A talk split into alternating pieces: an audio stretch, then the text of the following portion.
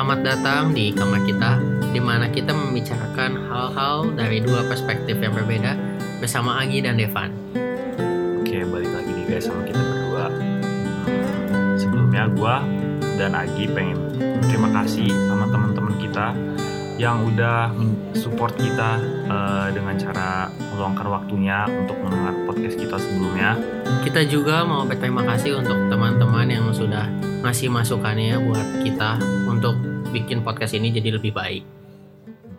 Oke, nih kita bakal ngomongin eh, tentang experience kita pertama kali di Malaysia nggak sih, Gi?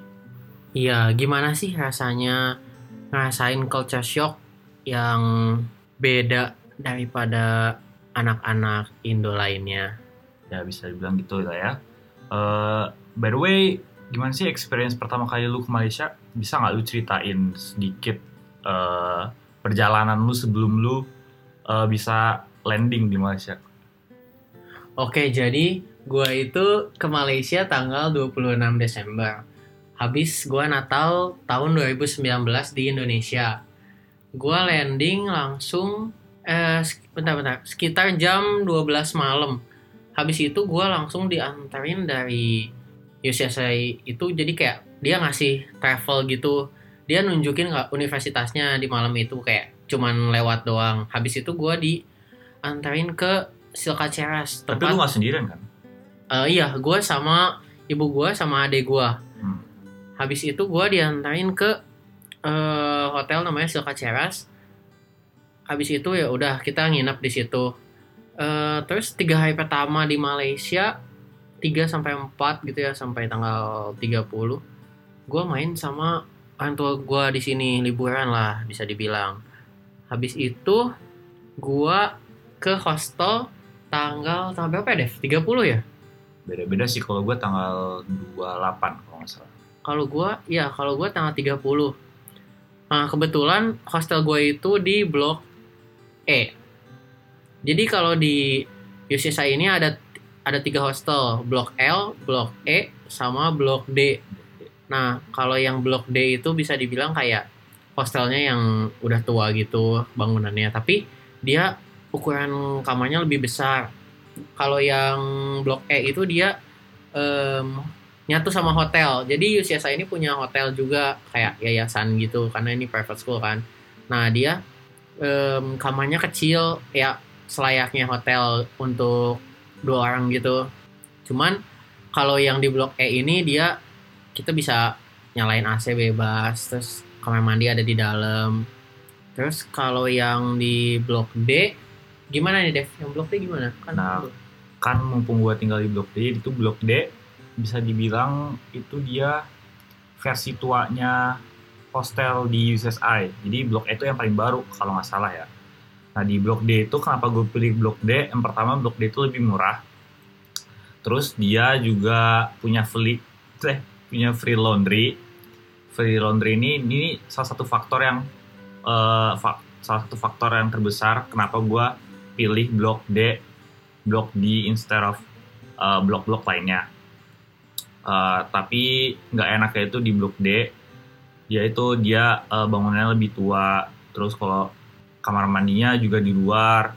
Terus juga gimana ya suasananya tua mencekam. ya bisa dibilang begitu tuh karena juga banyak banyak banyak apa ya banyak hal-hal aneh Banyak-banyak cerita banyak banyak cerita kelas. dari teman-teman kita yang sebelumnya udah pernah tinggal di blok D katanya banyak yang begitulah ya terus apa sih blok blok E blok D blok, Blok L. nah, Nah, Kalau yang ah gimana? Gue ya. Kalau blok L ini eh, dia itu ada di em, South Wing. Eh sorry di North Wing. Kalau kita di South Wing, nah itu North Wing. Blok L itu tuh jadi khusus untuk yang anak hospitality biasanya. Kayak yang mau jadi chef atau mau yang kerja di hotel kayak gitu. Dia letaknya ada di North Wing, beda gedung sama yang kita. ya karena mereka jurusannya rata-rata eh, apa kelas-kelasnya juga ada di sana jadi mereka lebih dekat kalau misalnya mereka tinggal di blok L Nah, balik lagi nih ke cerita pertama kali gue ke Malaysia. Jadi pas udah gue landing, terus gue ke hostel, Gua pertama ketemu satu temen kita sebut aja si A lah ya. Nah dia ini kayak udah nyatuin intake kita. Jadi gue itu masuk ke intake 2020 Januari intake 2020. Akhirnya gue diajak makan sama dia. Terus malam-malamnya itu kita semua ngumpul di ada kayak nama satu tempat makan namanya Gading. Nah di situ semua anak Januari intake kita eh, bonding lah bisa dibilang kenalan. Udah gitu kita itu baru 29 kalau nggak salah. Gue lupa sih jumlah berapanya cuman seingat kita segituan. Karena nggak semuanya ikut di malam itu. Masih ada anak-anak yang belum datang ke Malaysia sama ada yang masih sama orang tuanya habis itu perkenalan ada kayak kakak kelas gitu eh, nyambut kita dari ketua eh, perkumpulan Indonesia lah bisa dibilang. Habis itu gua di malam itu langsung nginep di hostel. Gak pulang lagi ke ngumpul sama orang tua gua. Jadi orang tua sama adek lu berdua di hotel. iya. Kalau lu gimana Dev? Kalau gua ini sedikit lucu sih ceritanya. Jadi gua itu dari antara anak-anak Intek Januari, gua itu yang paling pertama kali ke Malaysia. Gue pertama kali ke Malaysia itu tanggal 20 Januari. Sedangkan gua baru bisa kuliah datang d- baru bisa kuliah tanggal 28. Da- Maksudnya pindah ke eh, hostel gua ini Blok D. Nah, jadi gua tanggal 20 gue sendirian di Malaysia. Eh, gua nggak nggak bareng orang tua, nggak bareng siapa-siapa. Gue tinggal di hotel 8 hari sendirian. 8 hari itu gue ya gue keliling-keliling sekitar kampus. Gue lihat makanan-makanan apa di sini. Terus gue ngeliat apa ya banyak sih gue ya keliling-keliling lah ya. Ada laundry, ada apa pokoknya gue observasi sebanyak mungkin.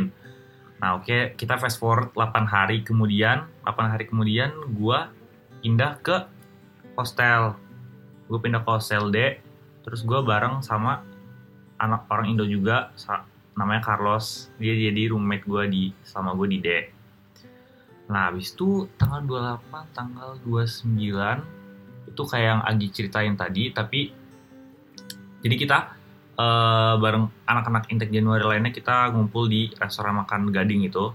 Terus kita ketemu sama anak-anak yang lainnya itu for the first time. Kalau yang Agi tuh dia nggak ikut yang tanggal 29 seingat gua. Yang nggak sih? Iya, jadi gua ikut itu yang kayak bonding keduanya yang di Gading itu yang tanggal 30. Jadi mereka itu sebelum gua udah bonding duluan tanggal 29-nya.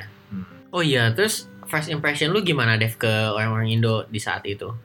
Eh, im- first impression gua sih beragam-ragam sih. Karena kan mau gimana pun juga kita dari walaupun kita sama-sama dari Indonesia, kita dari daerah-daerah yang berbeda kan. Ada yang dari Surabaya, ada yang dari Bandung, ada yang dari Palembang, eh, Aceh dan lain sebagainya. Macam-macam sih. Lucu sih gue ngeliatnya walaupun kayak kita sama-sama dari Indo, tapi kita ada perbedaan gimana? Masih ada perbedaan budaya gitu.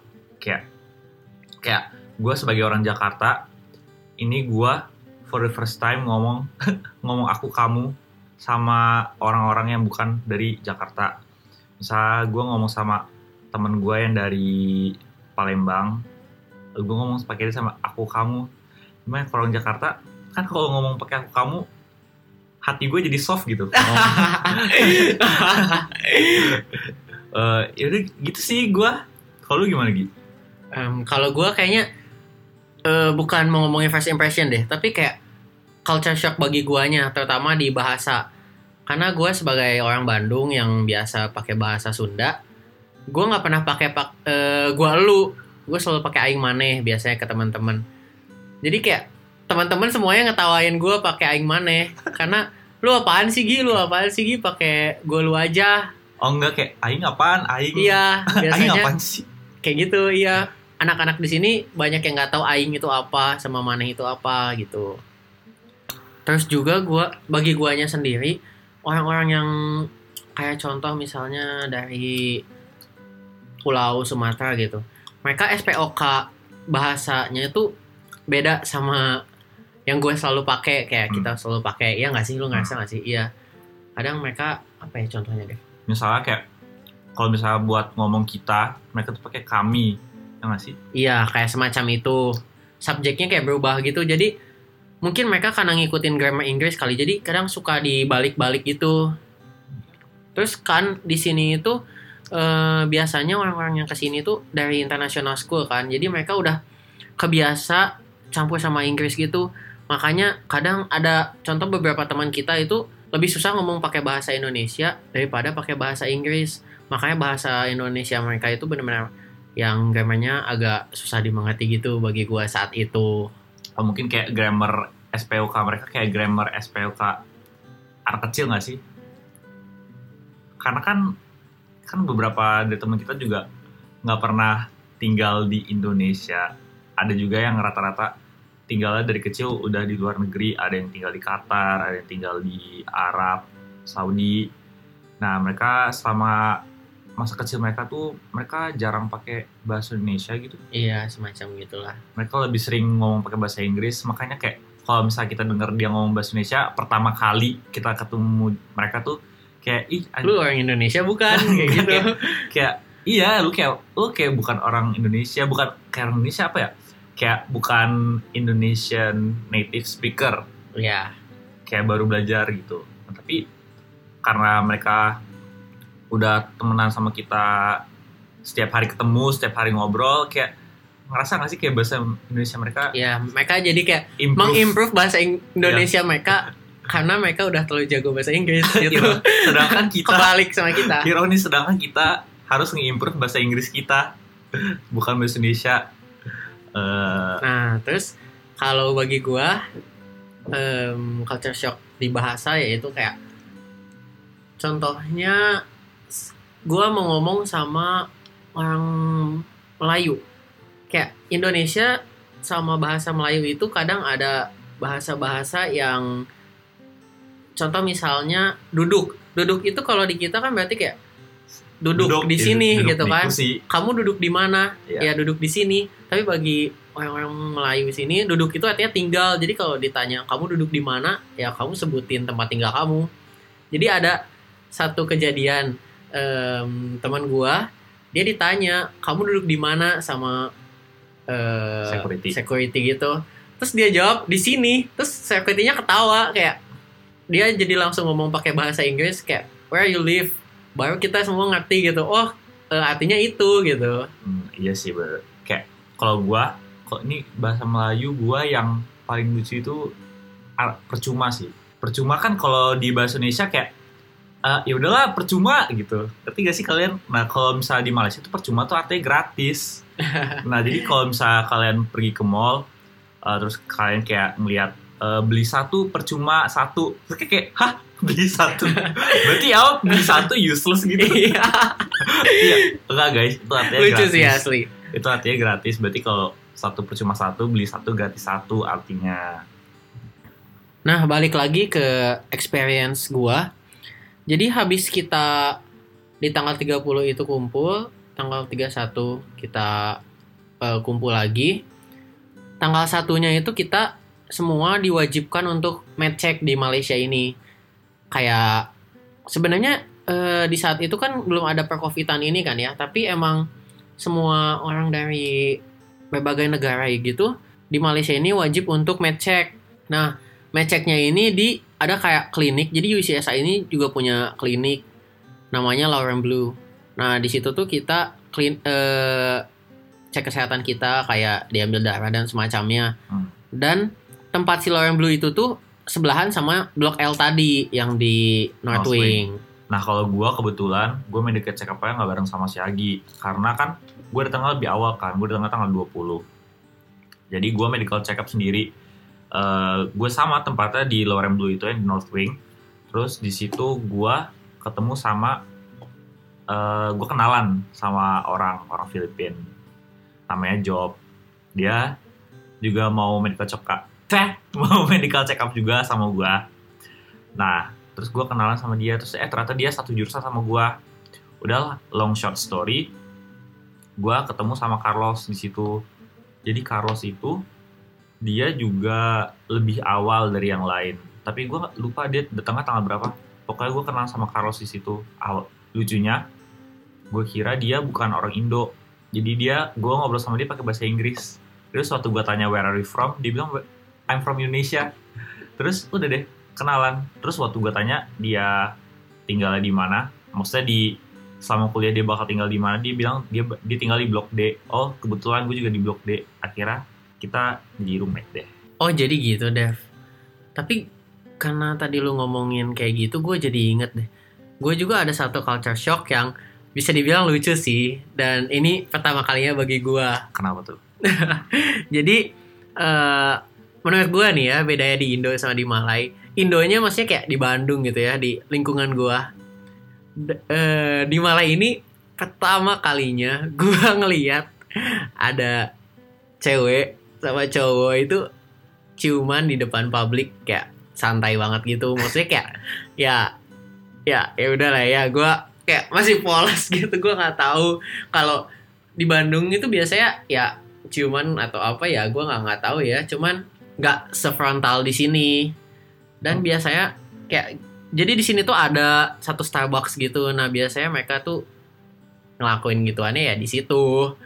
Lucu aja sih bagi gue karena bagi gue gue belum pernah sejelas itu ngelihat orang oh jadi lu shock gitu? Ya nggak shock sih maksudnya ya gue juga tahu orang cuman kayak gimana. Tapi maksudnya ya kayak lu bisa ngelihat kayak gitu seminggu tuh bisa dua kali atau tiga kali di depan Starbucks itu gitu.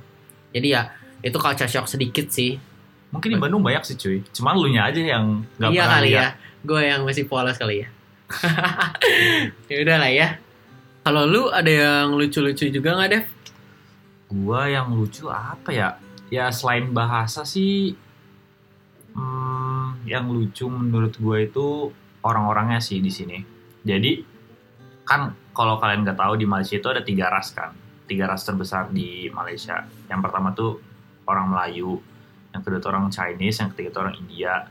Nah mereka bertiga ini kayak masing-masing tuh punya bahasa sendiri. Jadi misalnya gini ya gue sendiri pun bingung gitu kalau misalnya mau ngomong sama orang alay eh orang alay kan? Orang orang Malaysia. alay bos. Mau ngomong sama orang Malaysia eh, pakai bahasa Inggris atau pakai bahasa Melayu eh, nggak mungkin sih gue ngomong pakai bahasa Cina karena gue nggak bisa kan? Nah pokoknya kalau misalnya gue ngomong pakai bahasa Melayu mereka ngebalesnya malah pakai bahasa Inggris. Nah di situ gue bingung. Nah giliran gue mau ngomong pakai bahasa Inggris mereka tuh malah ngejawab pakai bahasa Melayu. Nah akhirnya karena gue nggak mau ada miskomunikasi sama orang yang pengen gue ajak bicara jadi mendingan gue ngomong pakai bahasa Inggris full Nah, Dev, kalau lu ngerasain gak sih kayak dulu kan kita pakai rupiah kan nominalnya seribu, dua ribu kayak eh, ribuan gitu kan. Sedangkan kita di sini di ringgit itu pakainya satuannya kayak satu ringgit, lima ringgit kayak gitu. Lu ngerasa Ah. gak sih awal-awal lu boros banget karena lu ngerasa yang lu keluarin itu dikit, padahal itu kalau dikerupiahin udah sepuluh ribu, lima puluh ribu. oh jadi kalau kalau misalnya dirupiahin eh gimana ya jelasin ya? Jadi kayak misalnya nih gua contoh eh, waktu itu gua ke IKEA kan. Nah, ah, di IKEA itu gue kayak nemuin satu barang yang di situ tulisannya kayak 12 ringgit atau misalnya 20 ringgit. Kayak eh conscious gue di awal kayak oh 20 ringgit doang ya udahlah padahal pas udah gue rupiahin itu tuh bisa jadi 70 ribu atau 60 ribuan sekian gitu. Nah itu yang awal-awalnya yang gue jadi boros banget di bulan pertama. Oh iya bener sih bener jadi kalau gua itu beli makanan. Jadi kalau beli makanan di sini misalnya kayak ya kalau di Indo kan warteg. Misalnya gue ngebandingin sama warteg nih ya. Kalau misalnya di warteg kok sepuluh ribu udah kenyang gitu. Lo udah bisa dapet lauk udah bisa dapet es teh manis dapet nasi apa segala macem. Nah kalau di sini tuh kalau misalnya gue beli makanan sepuluh ringgit itu kelihatannya kayak sepuluh ribu. Padahal enggak. Padahal 35 ribu. Padahal tiga puluh lima ribu. Dan kita cuman beli eh, makanan warteg gitu. Kayak iya bener. Kayak cuman beli makanan yang setara sama warteg. Tapi di sini tiga puluh lima ribu. Anjir. Itu lumayan sih untuk makan doang. gue juga kayak gitu. Dulu kayak apalagi nih gue di dari Bandung kan, kayak makanan-makanan di Bandung gak akan semahal kayak di Jakarta gitu. Dan sedangkan pas gue ke sini, gue sekali makan bisa 35.000 ribu, sedangkan di Bandung mungkin 35.000 ribu bisa untuk tiga kali makan. Itu sih lumayan yang bikin boros boros sama kaget. Gue juga di sini untuk makanan itu kayak agak bisa dibilang susah sih. Karena di sini makanannya lebih banyak pakai minyak, terus kayak ada kari-kari gitu. Jadi kan tadi yang Devan udah sebutkan di sini ada etnik yang besarnya ada tiga, ada Chinese, Melayu, sama India. Nah makanan India itu kayak apa ya misalnya contoh kayak kebab, terus eh, kari ayam, kari daging kayak gitu, terus roti canai. Nah itu semua itu eh, isinya kayak tepung, minyak yang kayak gitu-gitu. Sedangkan nggak ada satupun sayur-sayuran gitu biasanya kalau apalagi yang India India itu dia selalu daging atau enggak ayam kayak gitu. Sekalinya ada sayur mungkin ya bawang doang gitu. Dan karena itu gue jadi agak eh, risih untuk makan. Terus kalau misalnya gue mau ke makanan Chinese, ya otomatis berarti mereka bakal ngejual babi kan. Dan gue maksudnya eh, agak males gitu kalau misalnya harus tiap hari harus makan babi. Maksudnya kan ya bosen lah. Tapi emang kalau makanan Chinese itu biasanya dia full ada sayur, ada kayak gitu, kayak capcay kayak gitulah. Nah untuk makanan apa satu lagi Melayu ya. Melayu ya. Kalau Melayu sih, kalau Melayu ini lucu jadi eh, makanannya mirip sama makanan makan Indo, tapi rasanya beda total. Kayak kadang mereka nggak ada rasanya gitu. Jadi Bener banget. kayak si penampilan tuh enak banget pas dicobain ya nggak ada rasanya apa-apa. Makanya itu yang awal-awalnya bikin gua males untuk makan di Malaysia tuh itu. Terus ini juga sih cuy kayak kalau makanan tuh yang paling gua kangenin dari Indo itu pasti sambelnya. Karena makanan di sini Bener guys. walaupun lu pesen pedas pasti itu nggak pedasnya apa ya nggak sesuai ekspektasi lu gitu. Karena lu di Indonesia apa apa lu pakai sambal. Kalau makan pecel pakai sambal lu makan nugget pakai sambal dikit-dikit pakai sambal. Tapi kalau di sini tuh pedasnya tuh nggak ada rasanya. Kayak kecewa aja gitu. Apalagi kayak gua kangen sih cuy sama sambal-sambal di Indo. Makanya nanti abis corona ini gua kalau misalnya bisa pulang ke Indo gue kayak bakal stok bon cabe gue bakal stok sambel yang banyak banget Wajib. itu wajib sih cuy buat kalian-kalian juga yang rencana pengen pulang ke Indo kalau bisa kalau bisa balik lagi ke sini bawain kita bon cabe yang banyak oke Kalau gua makanan yang gua kangenin itu ini sih eh, nasi padang. Jadi gini di Malaysia itu ada satu tempat namanya Jalan Alor kalau nggak salah. ya Nah di Jalan Alor itu tuh satu-satunya tempat yang bagi orang Indonesia itu ya bisa dibilang surga lah karena di situ satu-satunya tempat yang kita bisa nemuin restoran Padang restoran Padang. Di situ kayak benar-benar semuanya eh, makanan Indonesia gitu. Nah, kalau misalnya kita mau ke Alar itu dari UCSI ini tuh lumayan jauh, kita harus naik mobil. Nah, itu sih yang agak dimalesin sama gua. Makanya gua kangen banget sama nasi Padang Indo dan yang pasti di Alar itu pun si apa ya, makanan Padangnya beda sih rasanya. Nggak sebaik Indonesia gitu. Meskipun emang katanya sih yang masaknya itu orang Indonesia cuman tetap aja kali rempahnya karena dari Malaysia kan ya gitulah makanya agak kurang- Rasanya sama aja. ya gitu kayak hambar-hambar gitu. iya Nah, tapi ini sih cuy, uh, culture shock gua sama Agi yang paling besar itu terjadi ketika proses perkuliahan berlangsung. Tapi kayaknya kalau misalnya kita gabung jadi satu episode kayak terlalu panjang deh. Gimana kalau misalnya kita bagi jadi dua sesi aja? Iya, mungkin kita akan lanjutin di sesi keduanya di episode ketiga nanti. Terima kasih yang sudah mendengarkan podcast kita